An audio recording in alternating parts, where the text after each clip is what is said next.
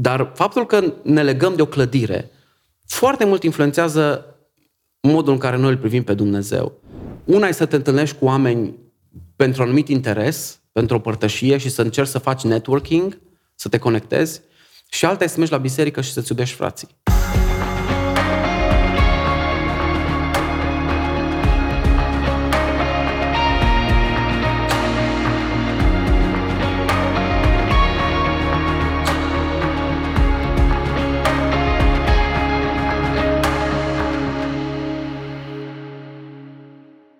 Suntem la un nou episod al podcastului Rise for Christ și de data aceasta avem un invitat foarte special și înainte să vi-l prezint, vă încurajăm să mergeți pe site-ul nostru riseforchrist.com, să depuneți o cerere de evangelizare pentru cei dragi și without further ado, cum se spune, îl avem pe pastor Darius Barbă cu noi în această dimineață. Darius, bine ai venit! Adi, mulțumesc de invitația ta! Cu mare bucurie, chiar uh, am, am așteptat ceva timp să ajungi și tu la noi. Am reușit să o rezolvăm cu programările. Și avem un subiect atât de fain, atât de cheie, dacă pot spune, în secolul 21, după 2000 de ani de creștinism, uh, mulți încă poate nu înțeleg ce este biserica sau biserica locală. Despre asta o să vorbim în această zi, un subiect atât de important, uh, să vedem cum se desfășoară uh, lucrarea lui Dumnezeu în biserica locală, în fiecare biserică locală. Și înainte să intrăm în subiect, vreau să ne spui despre tine, Cine este Darius? De unde ești? Uh, cum ai ajuns să-L cunoști pe Hristos? Cum ai copilărit? Uh, și în mod special, cum ai ajuns să, să-ți afli chemarea ta sau să ai pasiunea asta pentru a sluji ca păstor, ca lider? Multe întrebări, timp puțin ca să le rezolvăm Timp pe este, toate. liniștit. Uh, sunt crescut într-o familie de credincioși pentecostali care au mers într-un mod regulat la biserică, m-au învățat, uh, nu știu dacă tu ai prins uh, perioada aceea, uh, așa îmi ziceau mie, că trebuie să ajung la biserică până la ora 9, că e un înger care notează numele meu acolo. Wow, asta n-am auzit Și dacă atunci. nu, nu știi, plusuri și minusuri sunt în, în, în direcția aceasta. Și dacă n-ajung la ora 9, cumva am ratat uh, cumva el nu m-a notat că am participat la întâlnirea wow. respectivă. Și noi am avut tot timpul uh, inoculat lucrul acesta, să fim la biserică la timp, să fim într-un mod uh, uh, regulat dimineața și seara, așa am mers uh, noi.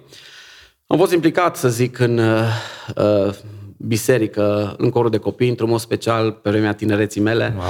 Uh, doar că a fost un moment în care biserica n-a mai fost relevantă pentru mine. N-am mai înțeles-o. Am, m-am simțit ca un, ca un băiat care merg la biserică, petrec timp acolo pentru că îmi zic părinții, cu toate că eram implicat, n-aveam nicio atracție față de tot, tot ce înseamnă, nu știu, cuvântul lui Dumnezeu, mi era străin, limbajul era un limbaj pe care nu făcea click cu mine, să zic așa. Nu pot să zic nici că am avut cei mai buni prieteni în biserică, în sensul în care, toți fiind copii de pocăiți, cu glimele de rigoare, uh, încercam să vedem cum e uh, viața în afara bisericii, să zic așa. Curiozitatea. Și cumva uh, încurajarea noastră reciprocă nu era hai să vedem să-L căutăm pe Isus mai mult, hai să facem un studiu biblic sau ceva. Nu, curiozitatea noastră a fost, și asta era cumva miza prieteniei noastre, era să încercăm tot felul de lucruri din afară. Ca atare, pe undeva pe la 14 ani, i-am spus la maică mea, cred că într-un mod special, zic că voi puteți să mergeți mai departe la biserică, eu merg în altă parte, ah. pentru că eu nu rezonez de nicio culoare cu ce se întâmplă acolo. Acum, uh, contextul mai amplu e că am avut un prieten ce mergea la o altă biserică decât a părinților mei, care uh, o știut să pună problema într-un mod diferit, să zic așa, în sensul în care mie mi-a plăcut tot timpul să cânt la pian. Asta a fost o pasiune a mea. Și uh, m-a băgat într-o gașcă asta de muzicieni în biserica respectivă ca să cânt ceva, știi? Și uh, m-a atras lucrul, uh, lucrul ăsta. M-a atras diferit decât corul de copii unde tot cântam, în sensul în care aveam senzația că fac lucruri care sunt, îmi produceau bucurie. Cumva aveam senzația că nu îmi pierd vremea. Am, aveam senzația că pot să învăț ceva ca și instrumentist, fiind înconjurat de anumiți oameni. Și așa cumva m-a prins el la biserică și n-am început să merg la biserică acolo pentru că înțelegeam predicile sau lucruri de genul acesta, ci pentru simplu fapt că am avut un mediu muzical bun. Și Acum, tot în perioada aia, pe la 14 ani? Pe la, da, în perioada liceului a fost, să zic, toată, toată mm. căutarea mea, perioada în care n-aveam treabă cu Dumnezeu, dar îmi plăcea să cânt. Am Acum nu nici nu știu cum e cel mai bine, vezi că uh, Astăzi oamenii poate nu mai primesc în trupele lor muzicale oameni care nu sunt dedicați 100% pentru Dumnezeu. Pentru mine, în perioada respectivă, a fost o gură de aer, dacă stau să mă uit în spate, și o modalitate prin care n-am căzut, n-am, n-am ceva, ceva mai m-a, exact, ceva m-a, m-a responsabilizat și m-a ajutat să rămân totuși conectat cu biserica, într-un anumit fel. Bun, tot în perioada uh, acea, aceea, la un moment dat, fiind în trupa de muzică, liderul meu de uh, muzică din perioada respectivă, uh, s-a mutat la Biserica Metanoia, unde sunt acum uh, păstor, uh, chiar coordonator de vreo, de vreo trei ani de zile. S-a mutat în 2001, cred că el, în Biserica Metanoia. Și eu am venit după el în 2002. Mi-aduc aminte că am avut așa o chestie pe, pe care mi-am setat-o în 31 ianuarie să fiu în, în vechea biserică și în 1 ianuarie 2002 să fiu în biserica Metanoia. A fost locul în care am, a fost, uh, am fost cumva...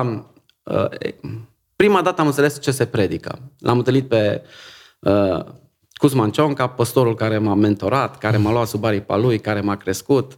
A fost primul păstor care a știut să-mi vorbească pe limbajul meu. A fost primul păstor care a fost, dincolo de, de predicator, interesat real de mine. Și lucrul acesta a făcut o diferență extraordinară. Ca atare, în 2003 uh, m-am botezat în Biserica Metanoia și am început să slujesc ca și lider de muzică în departamentul de tineret în uh, noiembrie 2003, fiind provocat de unul din liderii de acolo. Apoi, în 2006, am preluat departamentul muzical al bisericii în 2006 uh, am început și o școală de laudă și închinare, uh, împreună cu cei de la Centrul Creștin Timișoara și Grace College of Divinity din Carolina de Nord. Uh-huh. Am avut parte de profesori faini care m-au provocat și provocarea lor a fost ceva de genul acesta. Um, dacă eu sunt lider muzical, ar trebui să fiu stăpân și pe teologia versurilor din spate. Și atunci mi-am pus pentru prima dată, nu, serios, problema, uh, nu știu, aprofundării într-un mod serios a Cuvântului lui Dumnezeu ca să înțeleg teologia într-un anumit fel. Și teologia nu e, nu e, știu că există o teologie a, a închinării, dar teologia e mult mai amplă. Mm. Și mhm. noi nu cântăm teologia închinării. Noi cântăm despre cine e Dumnezeu, ce face Dumnezeu și atunci trebuie să înțeleg lucrurile astea. Și pe măsură, în măsura în care cumva Dumnezeu îmi vorbea prin programul acesta, uh, pot să zic că am început să uh, mă apropii, să iubesc mai mult Cuvântul lui Dumnezeu. Cuzman mi-a creat un cadru fain, am avut parte de prieteni, unul dintre ei cred că ați avut și voi aici, pe Marius Ciocan, nu? Da, unul din prietenii mei. Mm. Uh, împreună cu el, împreună cu Raul Cionca, Eugen Mihescu, uh, Adi Bolo și Claudiu Stafie, a fost o gașcă pe care Cuzman ne-a mentorat și ne-a pus împreună ca să uh, nu știu, se închege ceva dacă se poate cu, cu, cu, cu grupul acesta.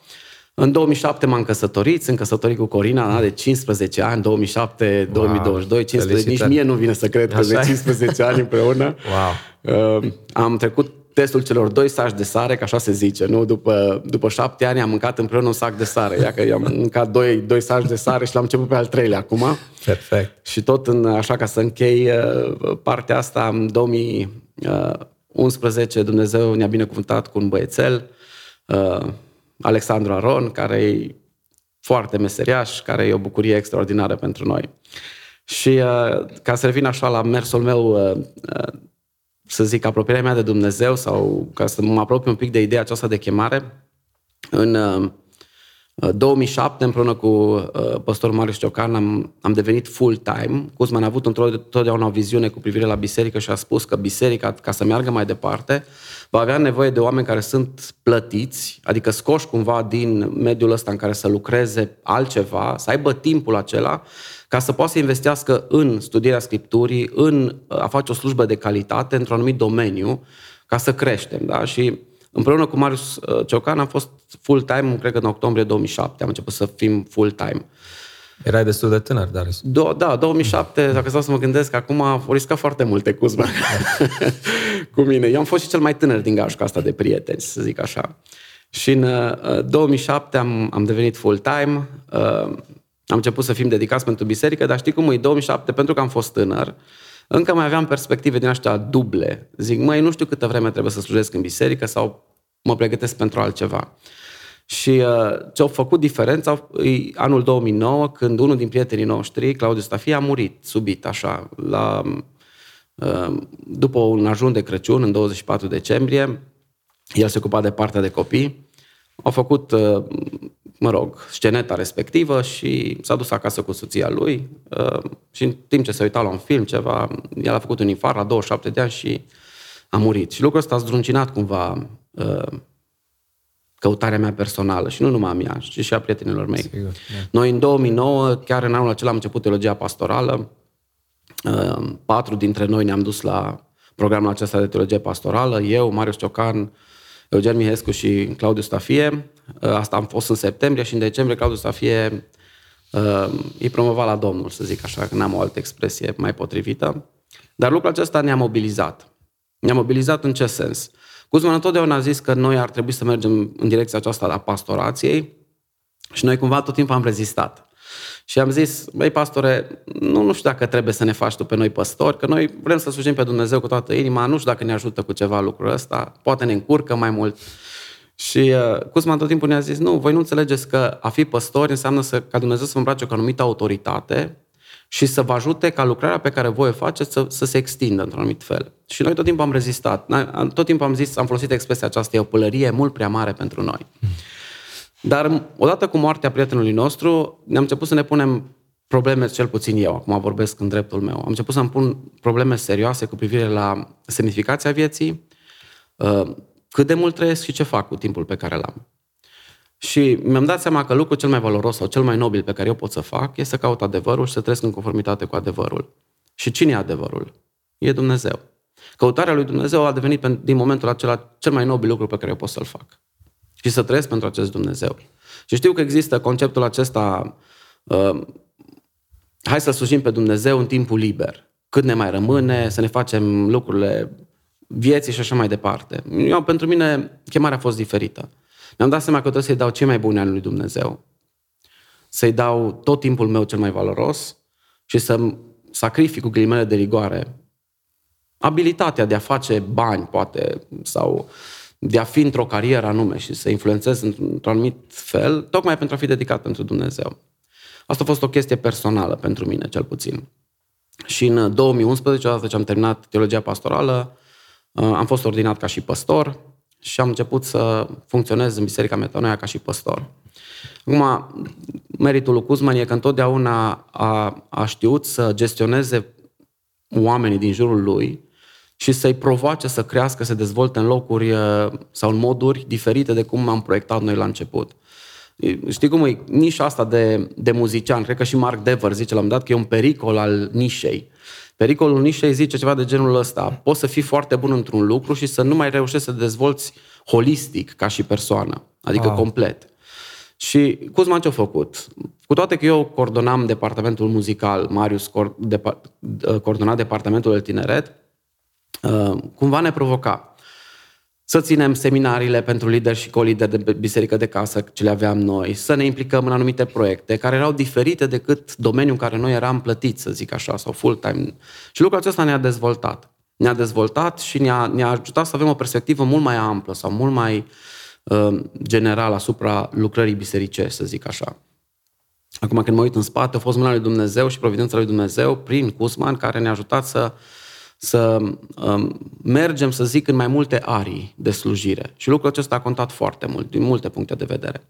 Bun, în 2011 am fost ordinat păstor, în 2000, uh, cred că 16, nu? Biserica Metanoia plantează Biserica Vertical, uh, păstorul Marius Ciocanu își asumă uh, viziunea de acolo, merge cu o echipă mai departe, eu rămân în Biserica Metanoia, împreună cu Cusman, cu Raul, și începem să clădi mai departe. Nu e prima dată când se plantează o biserică din Biserica Metanoia, Biserica Metanoia plantând și în uh, Buziaș și în Gătaia, Biserica Exodus din Gătaia, Biserica Izvorul Vieții din Buziaș și ajutând și alte biserici. Prin Oltenia am avut noi la un moment dat o lucrare. Uh, dar e prima dată când plantăm o biserică în Timișoara. Și lucrul acesta uh, destabilizează anumite lucruri, de o facem cu inimă bună și atunci începem să reconstruim lucrurile. Și în Biserica Metanoia, clar, și Biserica Vertical facem lucrurile și pentru că am vrut să o facem într-un mod intenționat. Nu, locul în care ne întâlneam era uh, prea aglomerat, să zic așa. și spun statisticile că dacă 60% dintr-o biserică e plină, ar trebui să gândești fie o sală mare, fie un plan ca să gestionezi lucrul acesta. Plantare. O plantare, da. Cusman a lansat uh, ideea plantării și Marius a răspuns la ideea aceasta. Și uh, s-a plantat Biserica Vertical și am rămas în Biserica Metanoia, ca trei ani mai târziu să preiau de la Cusman, uh, să zic, coordonarea Bisericii Metanoia. Uh, din 2019, împreună cu soția mea, coordonăm uh, Biserica Metanoia, clar, Cuzman e de un real folos, el este încă implicat în lucrare lângă noi, îmi dă o siguranță extraordinară. Uh, am relație bună cu Marius și ne ajutăm, am relație bună cu ceilalți prieteni ai mei, suntem implicați în proiecte și inițiem tot felul de proiecte noi. Uh, nu știu dacă există un aliat sau un partener mai bun, sunt cei ai casei, zicem noi, care au aceeași fibră, care au același ADN. Și uh, uh, în toată perioada aceasta am văzut cum Providența lui Dumnezeu ne-a purtat de grijă. În toată perioada aceasta. Am avut foarte multe provocări, mai ales financiare, să zic ca și full-time, uh, mm. dar uh, Dumnezeu ne-a purtat de grijă. Ori de câte ori mă uit în spate, văd cum, uh, uh, să zic, avem tot ce ne trebuie. Chiar avem tot ce ne trebuie. Adică uh, nu știu câți bărbați de vârsta mea au mașina lor, au casa lor, n-au rate la bănci și lucruri de genul acesta. Și eu, dacă mă uit în spate, uh, mă tot întreb cum am ajuns să le am pe toate acestea. Dacă nu-i Dumnezeu în spate, e foarte complicat. E, e diferit. Și am prieteni de-ai mei care au muncit foarte greu ca să aibă ceea ce eu am, chiar dacă să zic nu Ehm, eu când zic că am casa și am mașină, nu-ți imagina acum că eu am nu știu ce penthouse, ce vilă din aia. Dar e un loc bun. Deci nu e, e un loc bun. Și mă gândesc că Dumnezeu ne-a purtat de grijă și El întotdeauna poartă grijă celor care se dedică pentru El. Dar și dacă n-ar face-o, pentru că am avut discuția aceasta cu soția mea, ea uh, fiind uh, fica lui Cuzman, da, e crescută într-un anumit mediu uh, și, și ea a văzut că viața viața de slujitor nu e o, o viață ușoară. Vine cu tot felul de lipsuri. Și în timp ce noi am vorbit despre ce înseamnă pastorația și de ce înseamnă să ne asumăm lucrul acesta, ne-am gândit, domnule, care e garanția din partea lui Dumnezeu cumva că ne va purta de grijă? Și în timp ce discutam cu el, am dat seama că nu, nu am pus bine problema. Noi ar trebui să răspundem lui Dumnezeu orice ar fi. Și dacă mâncăm pâine cu gem, vorba ei, sau dacă avem o bicicletă și nu avem o mașină, dacă avem salar de la biserică sau nu avem salar de la biserică. Uh, pastorația e o slujbă de anduranță, e ca un maraton și 100% există sezoane în care biserica are bani să, să-ți dea sau nu are bani să-ți dea. Există sezoane când uh, te poate ajuta într-un mit fel sau nu te poate ajuta, dar lucrul acesta n-ar trebui să afecteze slujirea. De aceea cred că uh, chemarea asta e foarte importantă. Dacă Dumnezeu, dacă Isus nu te cheamă în lucrare, e, e greu să te menții acolo, să zic așa. Da, da. Pare simplu, dar nu e chiar așa simplu. Cam asta e așa pe scurt. Foarte tare. știu, istoria Îmi place mea. mult, da, da. Deci a fost clar un, un proces prin care te-a trecut da. Domnul uh, ca să ajungi să-ți înțelegi chemarea asta uh, de pastor, de lider. Mă bucur că ai menționat și că ești lider de închinare și ai fost atâția ani. Uh, hai să intrăm în subiect, Darius. Da. Cred că ai făcut o, o introducere perfectă ca să intrăm. Vorbind despre biserica locală deja puțin, ce este, de fapt, biserica locală pentru... Păi, hai să începem cu începutul. Așa. Uh, facem o diferențiere, în primul rând, de ce înseamnă biserica universală Super. și biserica locală. Mă gândesc că oamenii știu nu, de biserica universală uh, și cumva putem să zicem așa, orice creștin face parte din uh, biserica universală a lui Isus Hristos. Singura problemă cu această biserică universală a lui Isus Hristos, când zic o problemă, așa discutăm, da? Singura problemă e că ea e invizibilă. Adică, nu că ea nu există. Ea există, dar e foarte greu să se strângă toți creștinii deodată, în același timp, în același loc știi, să facă niște lucruri imposibil. împreună. E foarte greu, e foarte greu. Nu știu, imposibil. Acum, și... dacă ne-am mobilizat toți să mergem într-un singur loc, poate am vedea acea fizicalitate a Bisericii Universale a lui Isus Hristos. Right. Dar, dar nu, e, nu e așa. Trăim în zone diferite, trăim în culturi diferite, după uh, timp diferit, nu?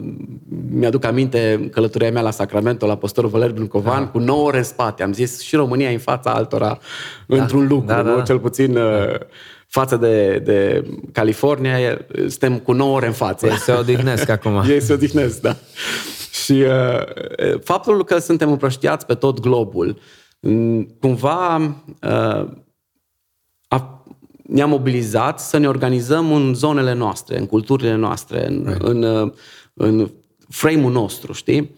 Și atunci mă uit în Cuvântul lui Dumnezeu și văd, e lucrul acesta valabil? 100%. Îi văd pe credincioșii din Galatia, îi văd pe cei din Efes, îi văd pe cei din Corint.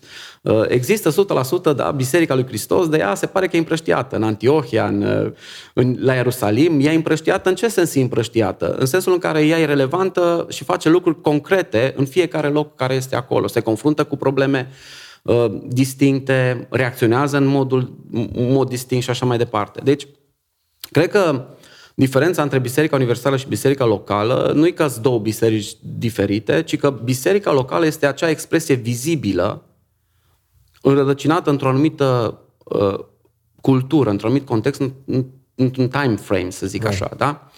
Și atunci, asta e biserica locală. De asemenea, eu cred că Biserica Universală lui Hristos ea cuprinde toți credincioșii din toate timpurile în toate zonele. Deci ea e mult mai amplă, ea e mult mai faină.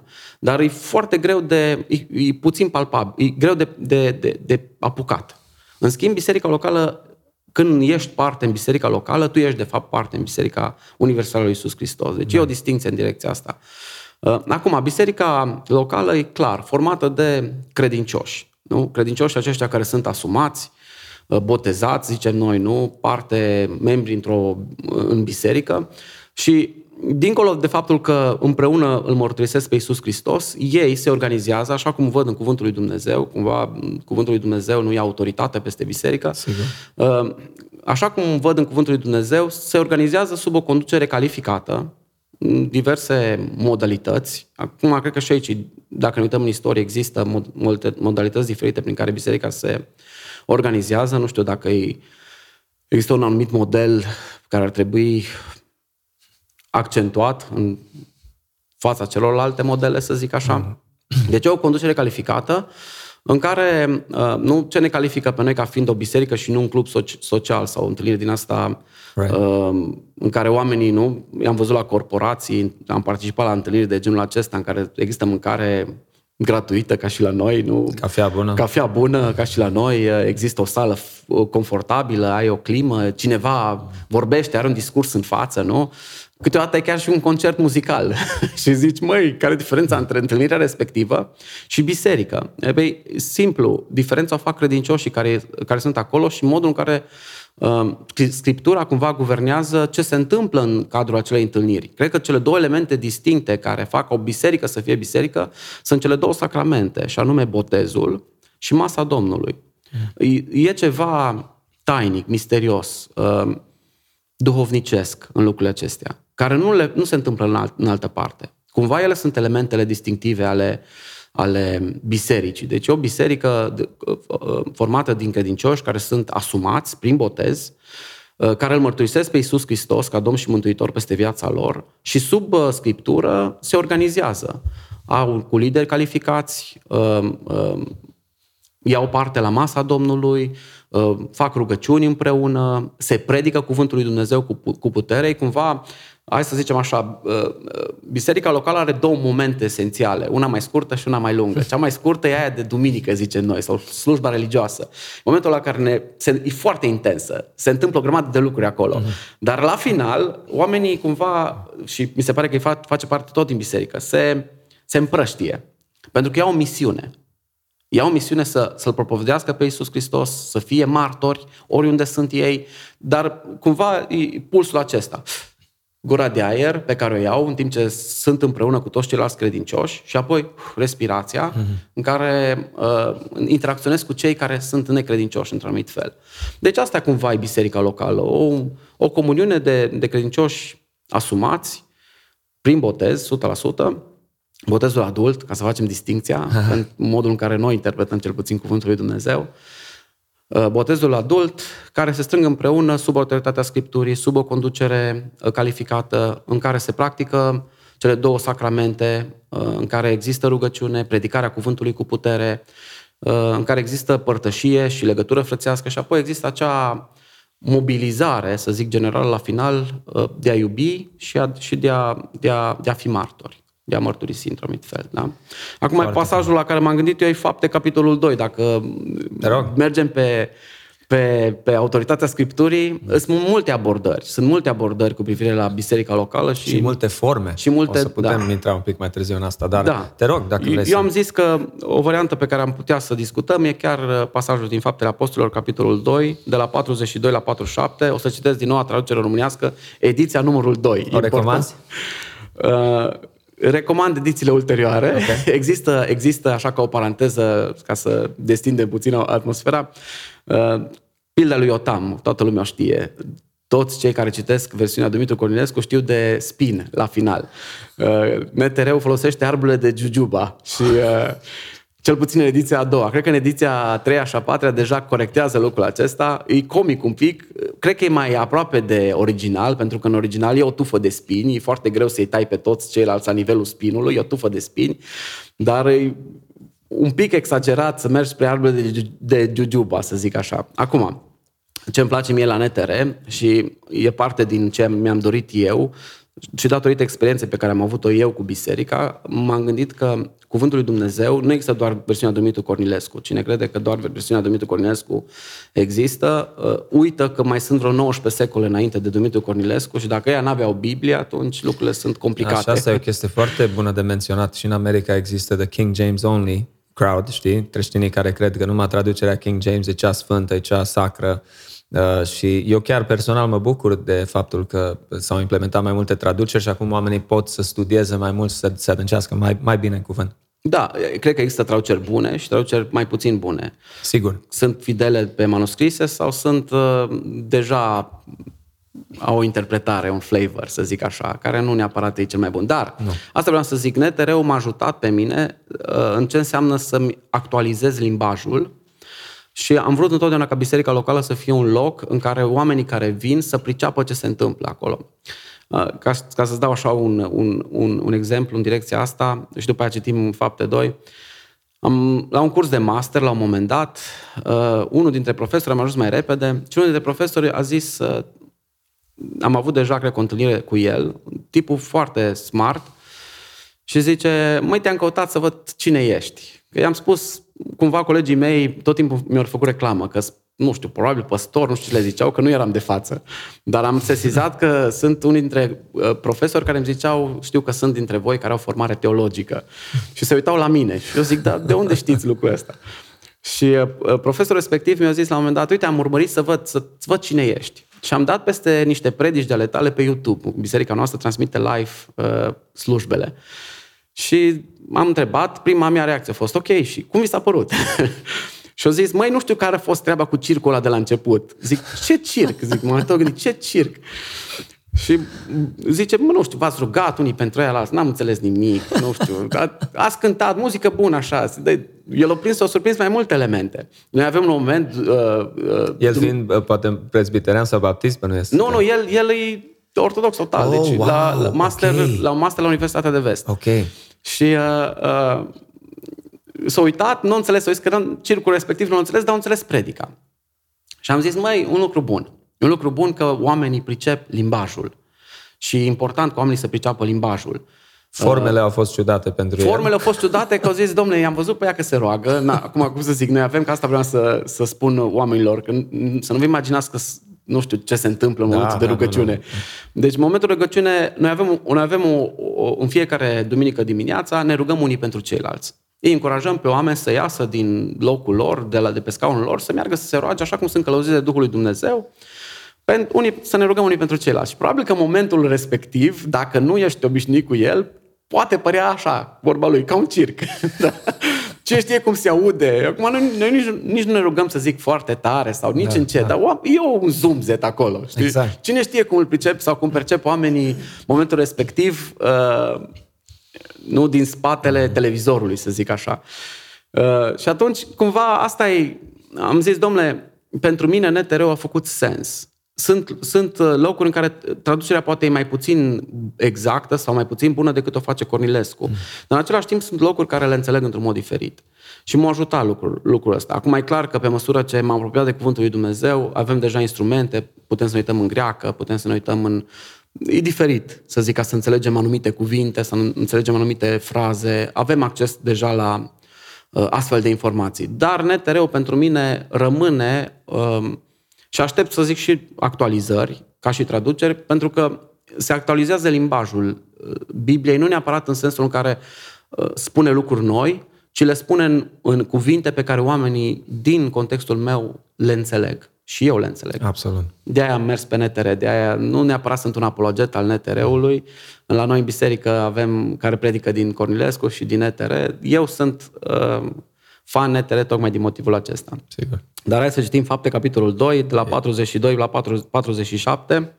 E chiar după momentul predicării lui Petru, momentul în care ei spun, ok, ce să facem, nu? Fiind străpunși de, de, de cuvântul lui Dumnezeu. Și Petru zice, pocăiți-vă, botezați-vă și veți primi darul Duhului Sfânt și lucrul acesta să meargă cumva din generație în generație. Și în 42, cei ce au primit cuvântul stăruiau în învățătura apostolilor, cumva aici sunt caracteristicile bisericii locale, că asta e tema noastră, nu? Ei stăruiau în învățătura apostolilor, în părtășie, în frângerea pâinii și în rugăciuni. Fiecare era plin de frică și prin apostol se făceau multe minuni și semne. Toți credincioșii erau la un loc și aveau toate în comun. Își vindeau proprietățile și averile și banii împărțeau între ei după cum avea nevoie fiecare. În fiecare zi continuau să se întâlnească în același gând în templu, frângeau pâine acasă, luau parte la masă cu bucurie și simplitatea inimii. Îl lăudau pe Dumnezeu și aveau parte de bunăvoință din partea întregului popor. Și Domnul adăuga în fiecare zi la numărul lor pe cei ce erau mântuiți. Pasajul acesta mi se pare relevant din foarte multe puncte de vedere. Pentru că el scoate în evidență câteva lucruri, știi? Și acum, dacă e ok pentru, da. pentru tine să încercăm să le luăm pe rând, așa? Absolut. Deci, într-un anumit sens, nu, biserica, cam asta e prima calitate.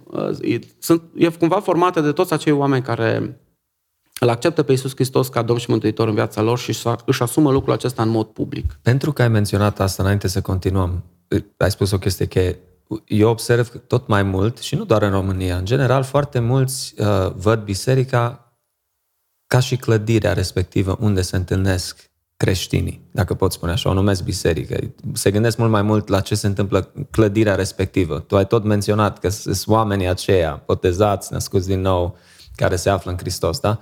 Uh, poți așa un pic să, să vorbim despre chestia asta, că practic oamenii regenerați de Hristos sunt biserica și oare de ce care e contextul istoriei României de așa de mulți, poate și faptul că suntem o țară mai ortodoxă, de fel, uh, unde biserica e văzută de multe ori ca și clădire în loc de faptul să fie oamenii aceștia. Eu cred că biserica are două componente sau două, două nu, are mai multe, dar hai să o luăm vis-a-vis de da. întrebarea ta prin două prisme. Ea este, de, este ca un organism și în felul acesta ea este organică. În sensul în care se strâng oameni împreună și ei nu um, se pot strânge sub un pom, se pot strânge într-o cameră, se pot strânge într-o hală, se pot strânge într-o clădire construită în scopul uh, slujbelor religioase, cum e o biserică și cred că are niște elemente frumoase și noi ar trebui să mergem și în direcția aceasta. Uh, dar ea, în același timp, este și o organizație. Și când zicem organizație, este o chestie rigidă și tu ai nevoie, sau eu am nevoie de simbol. Eu am nevoie de locație, eu am nevoie de, de lucruri de care să mă agăț.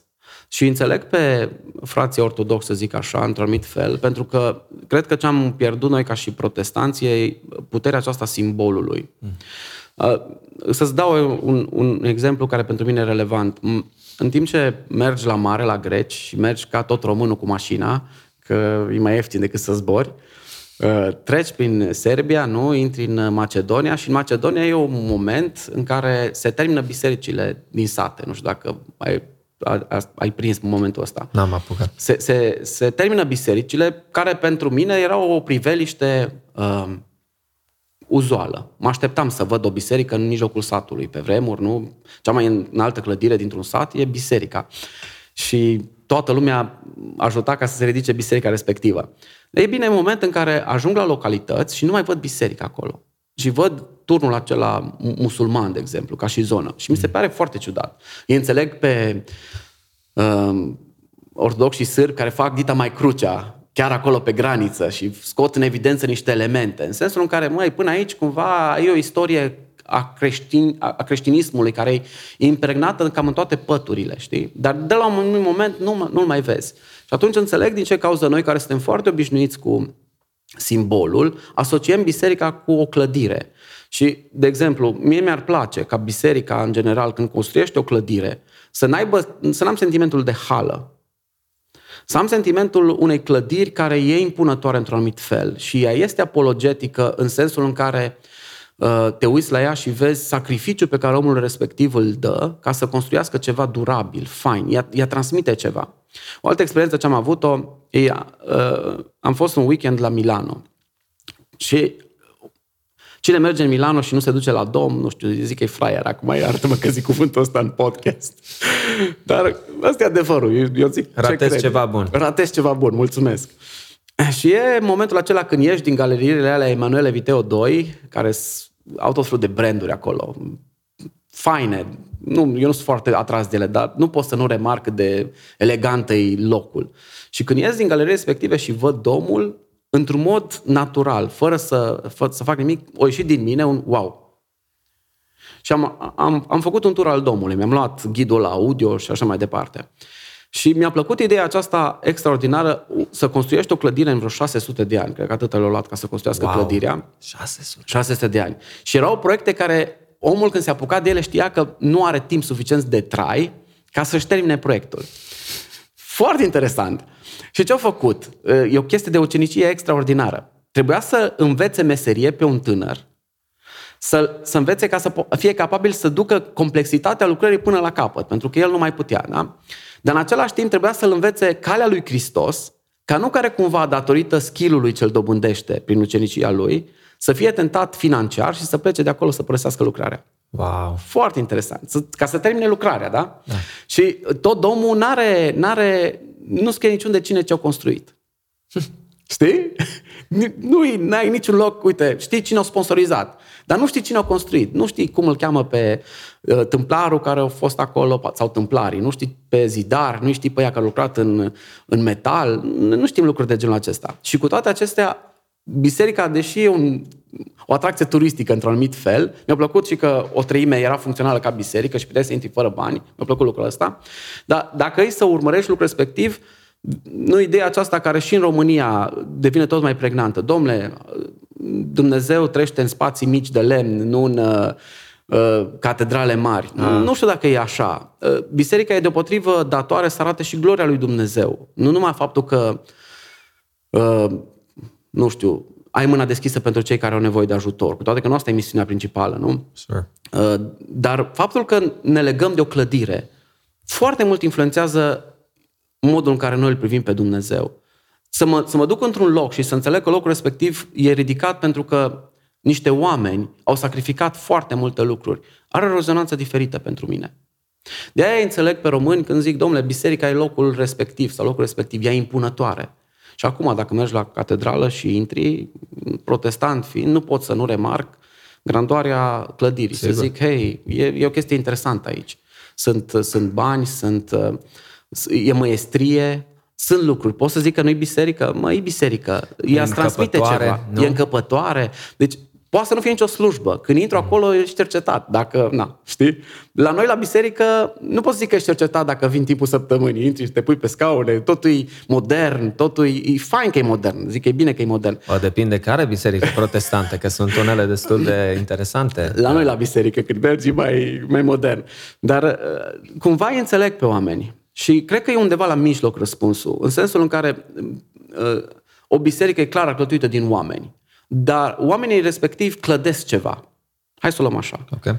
Oamenii respectiv se vede, se simte că oamenii respectiv sunt acolo. Se întâmplă ceva, se face o curățenie în jur, se ridică ceva frumos. Uh, nu știu, e mai mult decât...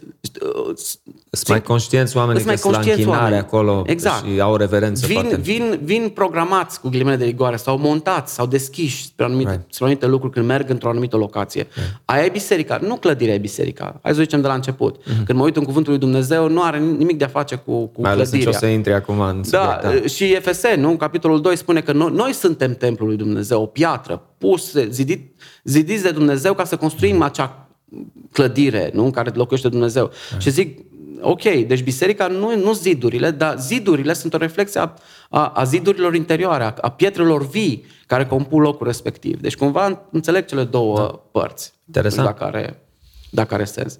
Super. Da. Deci asta e chestia cu credincioșii uh, asumați. Ei sunt biserica. Ei sunt biserica pentru că ei sunt aceia care uh, îl mărturisesc pe Iisus Hristos ca Domn. Și știi ce e interesant vis-a-vis de biserică? Capul ei este Hristos.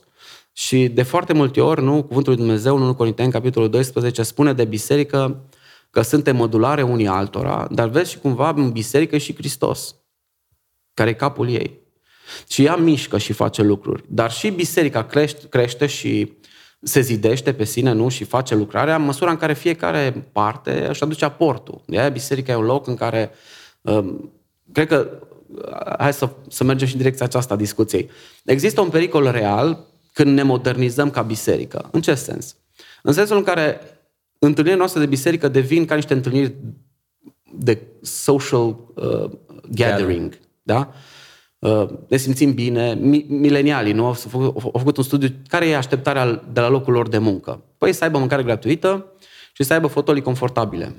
e parte din ceea ce ei își doresc. Hmm.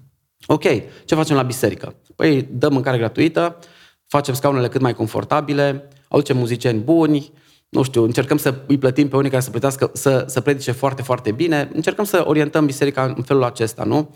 Și e greșit că încercăm să facem lucrurile excelent. Nu, nu e greșit. Dar există un pericol. Există un pericol ca biserica să-și uite menirea, există un pericol să facem lucrurile într-un mod prea profesionist, în sensul în care um, nu e mai o mișcare reală, autentică a Duhului Dumnezeu. Eu nu zic că să nu mergem programat. Noi programăm toate predicile, noi programăm temele de predică, noi ne organizăm, avem un timp de început, de timp de final. Dar, iară, dacă ne uităm un pic în istoria bisericii, nu? Um, cred că pe vremea comuniștilor um, s-a introdus mai mult ora asta de rugăciune în biserici, nu?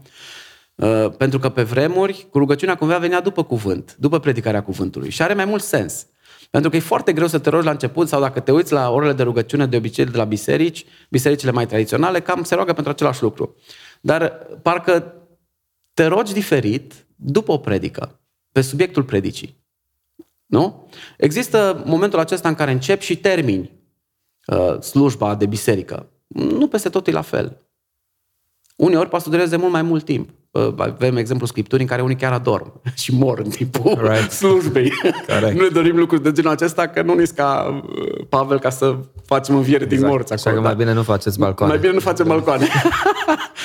Dar asta e ideea din spate. Uh, cumva există un pericol să nu semănăm foarte mult cu lumea și ca un, să nu fie un loc din asta de discurs public, uh, fără să înțelegem că de fapt e o diferență între discursul public și predicarea sau proclamarea cuvântului lui Dumnezeu.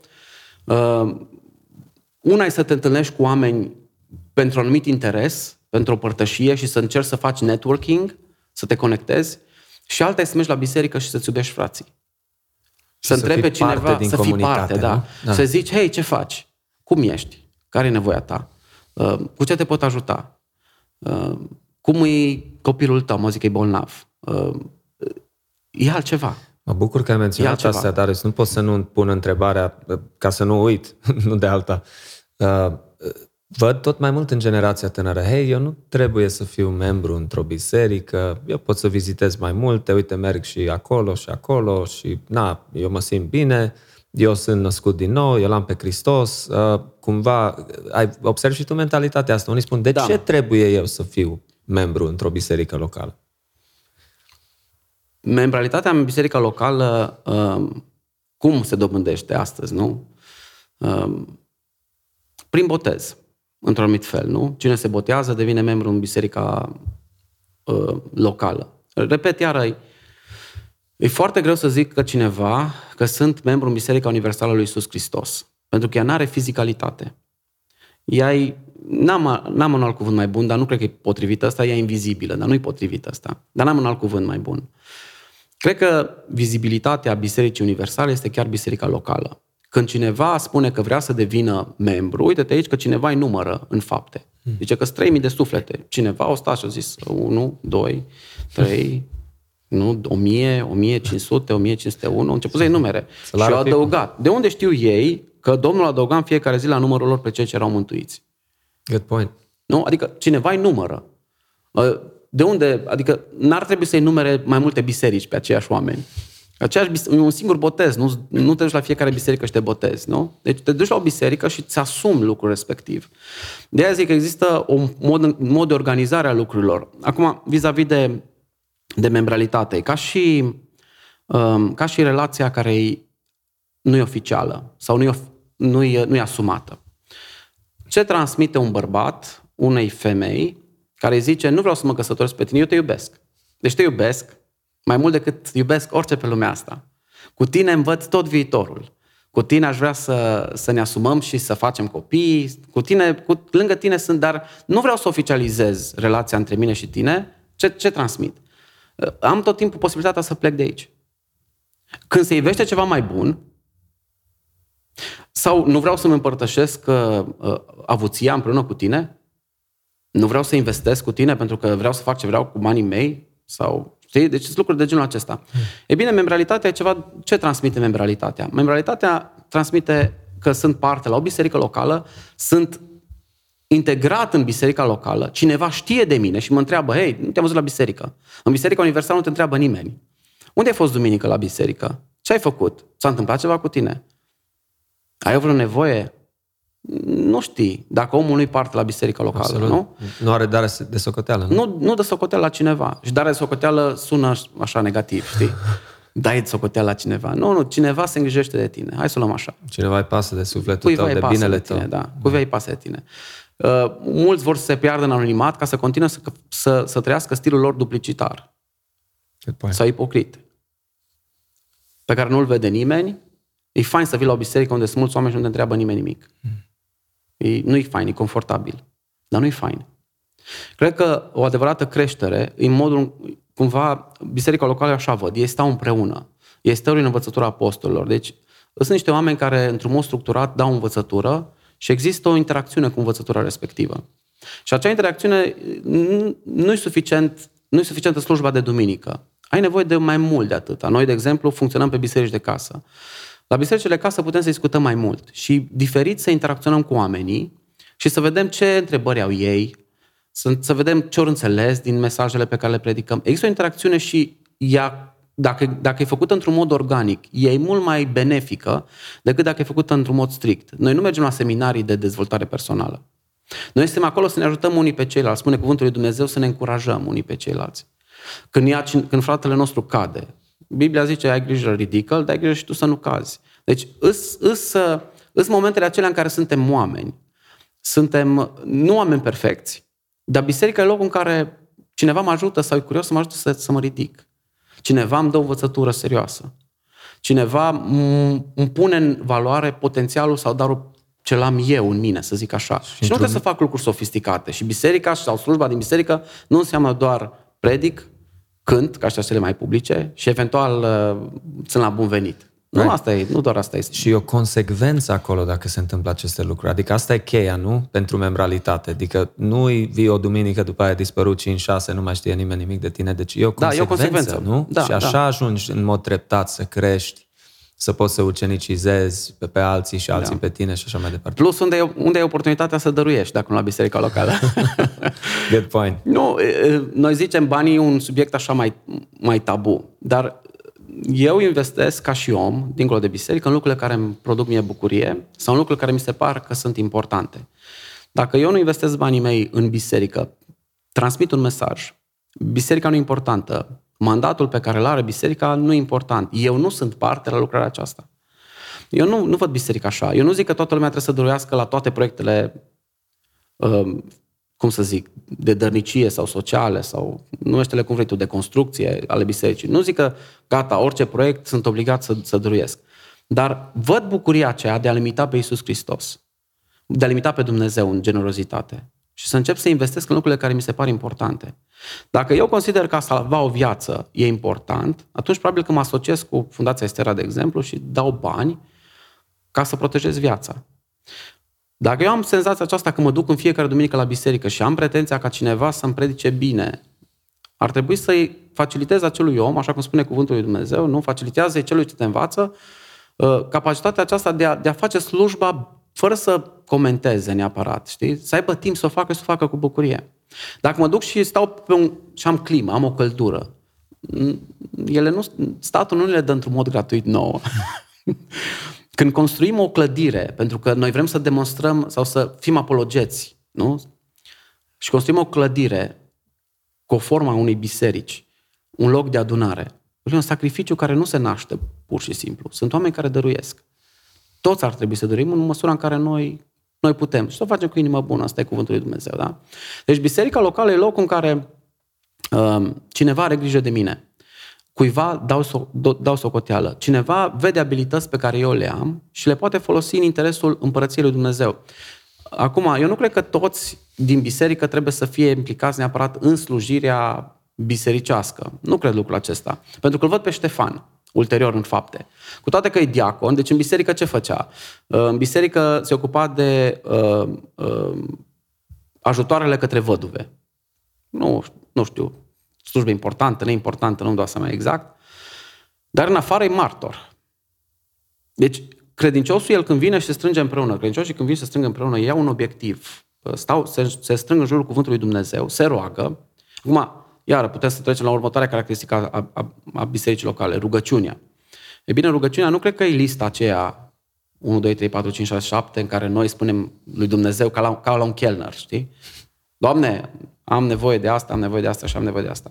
Tot mai mult încep să cred că rugăciunea e modalitatea prin care uh, nu, zic, Tatăl nostru care ești în ceruri, sfințească-se numele Tău, vie împărăția Ta și facă-se voia Ta, precum încercă și pe pământ. Cu alte cuvinte, ce zic? Zic, Doamne Dumnezeule, în timp ce mă rog îmi dau seama de asta. Văd nevoia, văd lucrurile care sunt de făcut, văd lucrurile care trebuie susținute, în timp ce mă rog mă responsabilizez să mă implic.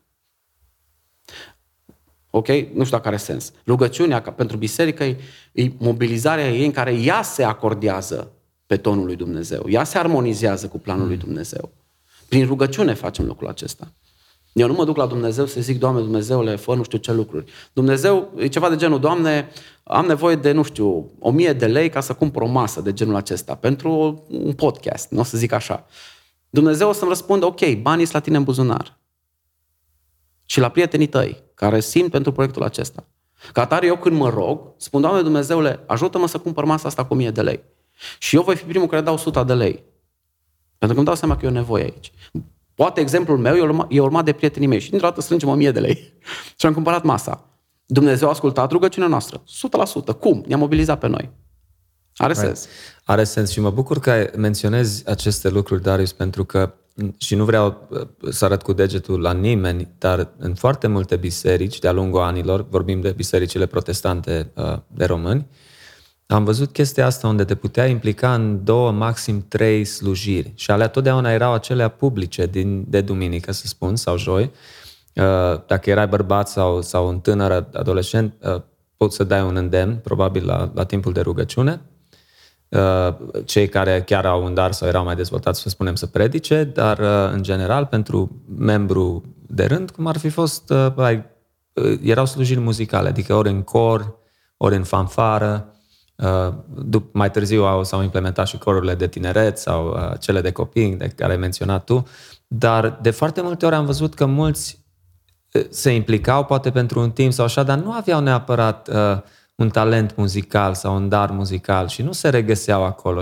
Dar mi s-a părut așa trist că de multe ori vedeai că nu prea erau alte departamente sau slujiri care ei putea să se simtă că contribuie cu ceva mai mult decât să încălzească o bancă. Interesant.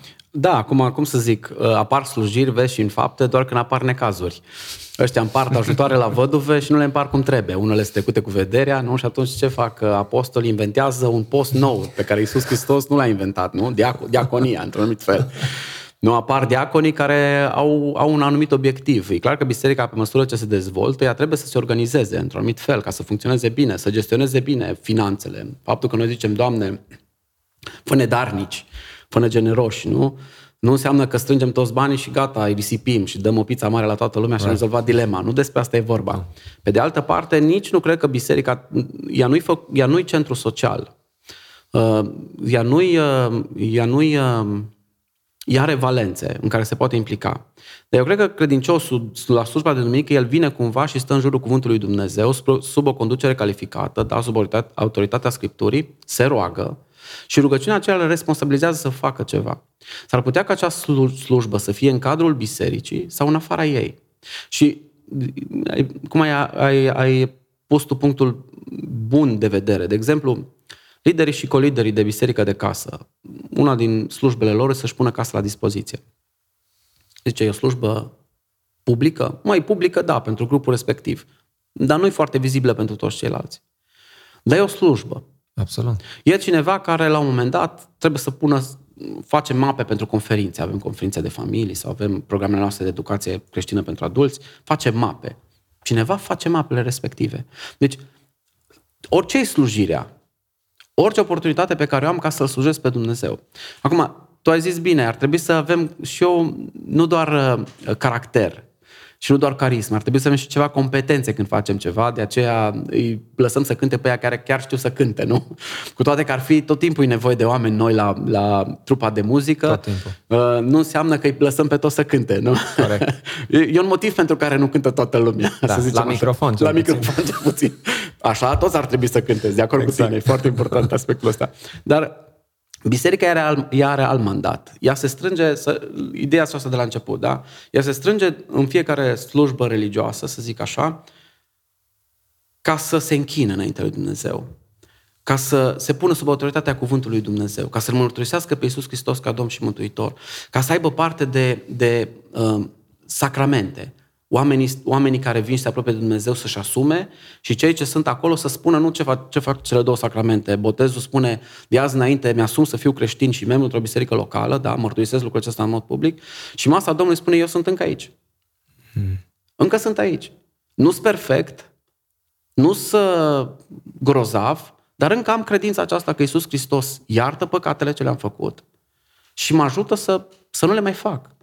Și mă ajută să-mi îndeplinesc mandatul. Deci cele două, se întâmplă chestia asta la, la, la slujba de duminică. Dar după aia, ea se termină la un moment dat, nu? Nu ține, indiferent, ia-o 3 ore, 5 ore, 8 ore, cât îi, nu contează de format. Dar ea se termină la un moment dat. Și ce, ce, ce se întâmplă în momentul în care se termină? Toți credincioșii sunt martori. Toți credincioșii se mobilizează și măr, cumva mărturisesc pe Hristos transmite Evanghelia mai departe. Toți ar trebui să ucenicizeze într-un fel sau altul. Nu ai pe cineva la, la birou, de exemplu, sub tine. Pe lângă faptul că trebuie să-l înveți niște competențe și el să slujească în anumite lucruri, te poți apropia de el și de viața lui și să începi să îl vestești pe Hristos. Și să faci o ucenicie într-un anumit fel cu persoana respectivă. Știi? Chiar dacă nu e ucenic asumat. Dar încep să-i vorbești, să-i răspunzi la întrebări, să-l mobilizezi, să-l faci responsabil față de familie. E slujbă ușoară. Nu e deloc ușoară. Deloc. E vizibilă? Nu. Credinciosul, biserica nu, nu-și întrerupe întâlnirea în momentul în care oamenii părăsesc clădirea. Foarte tare. Biserica e tot timpul. E un organism, cum ai E spus. un organism. Da? E un organism. Ea, ea mișcă, ea vibrează, peste tot. Spune cuvântul lui Dumnezeu, uh, îl lăudau nu pe Dumnezeu și aveau parte de bunăvoință din partea întregului popor. Cine apostolii? N-au cum să-i vadă pe toți. Cântăreții? N-au cum să-i vadă pe toți. Dar sunt oamenii care interacționează. Sunt oamenii care văd nevoi. Sunt oamenii care, care vin cu sugestii de proiect. Sunt oamenii care se implică. Sunt mm. oamenii care fac lucruri care nu le vede nimeni, știi? Și până la urmă, creștinismul nu e un loc în care venim și începem și zicem, mamă, ce grozav ești, mamă, ce lucruri grozav ai făcut. Nu, creștinismul la final ar trebui, din punctul meu de vedere, nu să zică, toată gloria lui Dumnezeu. Dumnezeu fie lăudat că suntem într-un har și îl administrăm cum trebuie. Faptul că eu îl administrez cum trebuie e o, o, o dovadă faptului că Duhul lui Dumnezeu lucrează în mine. Până la urmă, facerea de bine e o roadă a Duhului Sfânt. Deci nici măcar atunci când fac fapte bune, nu pot să zic că sunt grozav. Nici măcar atunci. Right. Ce spun, hei, Dumnezeu mi-a dat oportunitatea aceasta să slujesc. Spune 1 Corinteni, capitolul 3, nu, Dumnezeu nu are nevoie de niciunul din noi ca să-și facă lucrarea. Dar avem har din partea lui Dumnezeu să fim colucrători împreună cu El. Mm. Și o să-ți împărtășesc poate cea mai mare teama mea. Te rog. Cea mai mare teamă mea nu e că sunt mântuit sau nu sunt mântuit. Am avut un, o discuție cu niște tineri de la noi din biserică și tot ne-au auzit spunând că teama noastră, pe mine, pe Cusma, pe Raul care mai predicăm, teama noastră e să ne întâlnim cu stăpânul și am o singură, o singură pasiune, să aud din gura lui bine robul și credincios. N-am altă pasiune. Amen. Bine robul și credincios. Nu, nu înseamnă că nu sunt sigur pe mântuirea mea. Dar ce înseamnă să zic bine robul și credincios? Înseamnă să răspund într-un anumit fel la tot ceea ce Dumnezeu mi-a încredințat. Și vreau să mă duc înaintea Lui, nu ca un creștin care, cred că e păguboasă mentalitatea aceasta. Am intrat și în biserică în ultimul moment, îs acolo la ușă, știi? Sau hai să iau 5 ca să trec examenul. E cea mai periculoasă notă pe care o poți simți. Mm.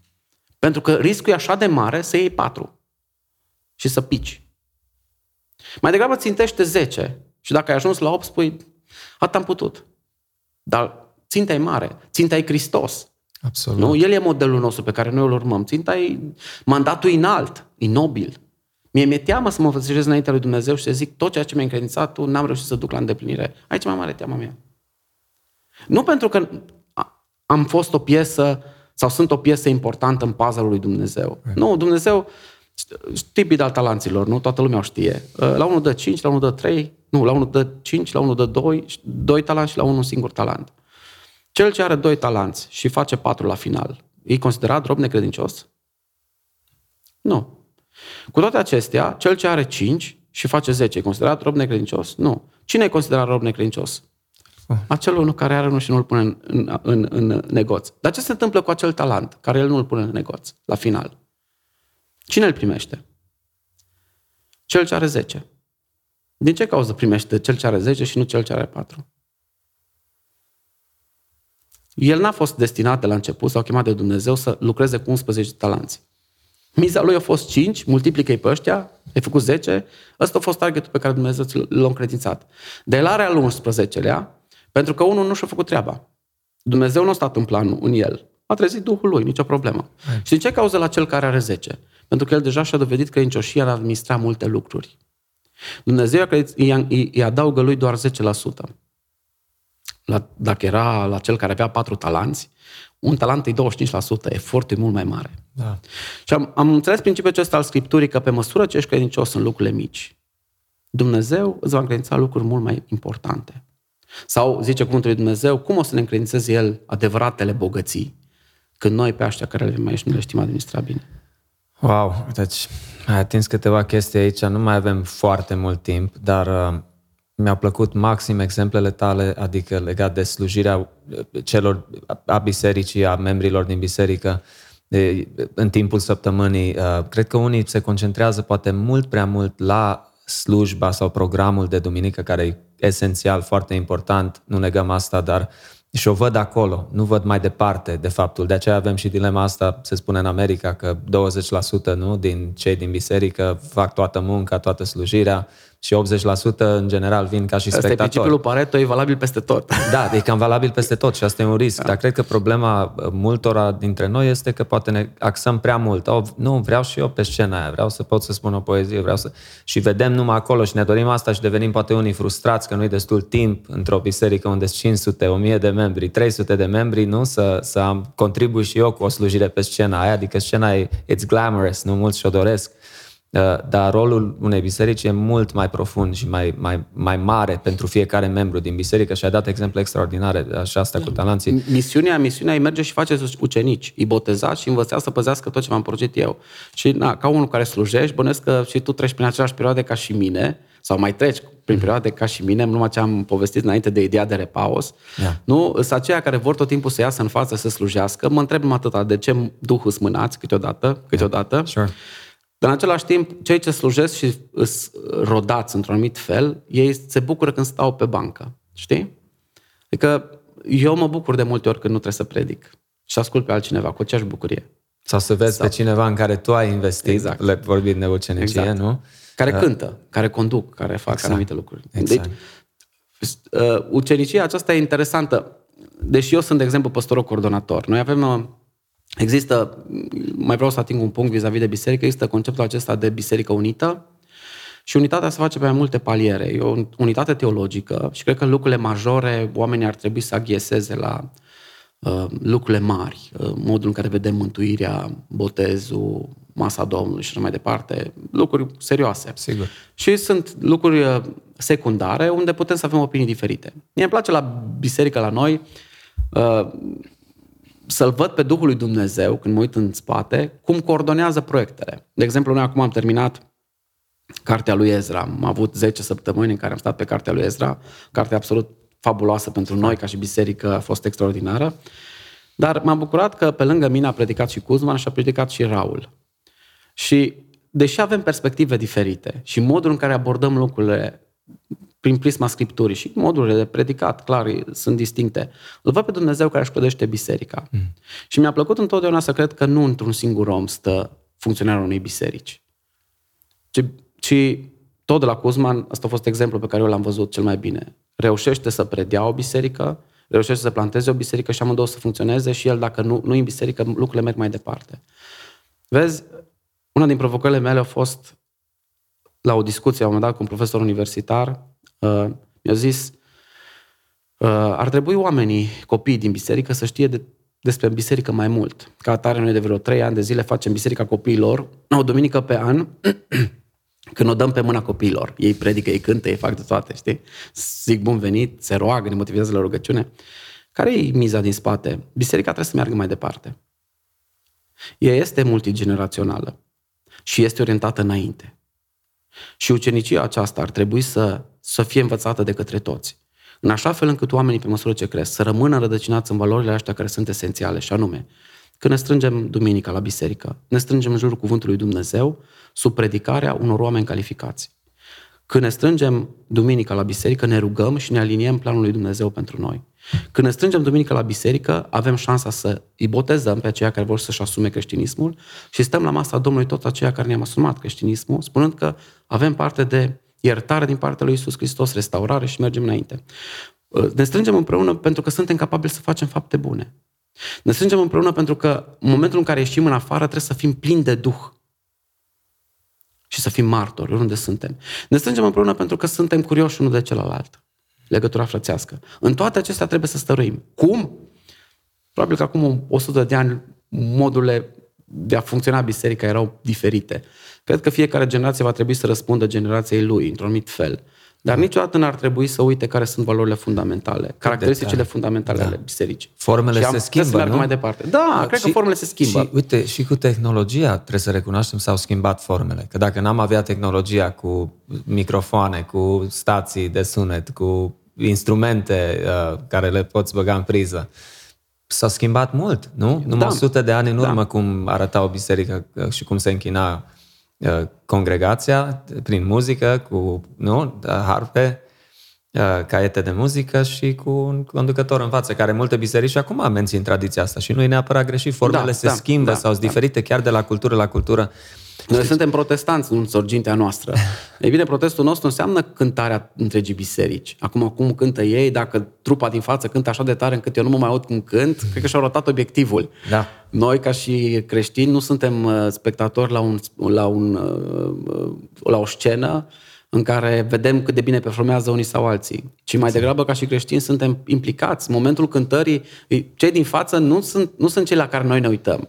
Cei din față ne conduc undeva. Știi? Adică ei, ei ne ajută să răspundem cum trebuie la revelația a cine este Dumnezeu în momentul respectiv. Right. Psalmul 22 cu 3 spune laudele noastre nu formează tronul pentru Dumnezeu. A cui? A trupei de muzică? Nu, a bisericii. Mm. Când predicăm, noi zicem, proclamăm cuvântul lui Dumnezeu, dar te asigur eu, ca și predicator, că mă uit la reacția oamenilor. E un dialog non-verbal acolo. Încerc să captez atenția într-un anumit fel spun lucrurile cu entuziasm sau cu pasiune. Suntem toți implicați în chestia asta. Noi când facem pasul în spate și ne uităm la, de, dau exemplu, cărții Ezra, nu a fost un mesaj pentru liderii bisericii. Cu toate că nouă ne-am vorbit în primul rând. ci a fost un mesaj care l-am împărtășit cu toții. E un moment comun. Legătura frățească, e un moment comun. Da, toată lumea merge să dea mâna cu păstorul și se simte bine când dă mâna cu păstorul. E foarte ok. Dar trebuie să se simte la fel de bine și când dă mâna cu altul care nu-i păstor. Știi? Right. Ar să dai mâna să te intereseze de om și nu de funcție e o chestie extraordinară. Să fii om, să iubești cu adevărat, nu pentru ceea ce îți oferă. Nu? Ce să iubești așa, dezinteresat. Asta e modelul lui Isus. Absolut. Nu? Deci lucrurile acestea trebuie să le facem, ele, ele au elementul acesta comunitar. Îl facem împreună. Biserica e de a face lucrurile împreună. Mântuirea e personală, dar ne, ne mobilizează, ne pune împreună pe toți ăștia mântuiți individual. Din ce cauză? Că e o forță. Spune cuvântul lui Dumnezeu, unul pune pe fugă o mie, dar doi zece mii.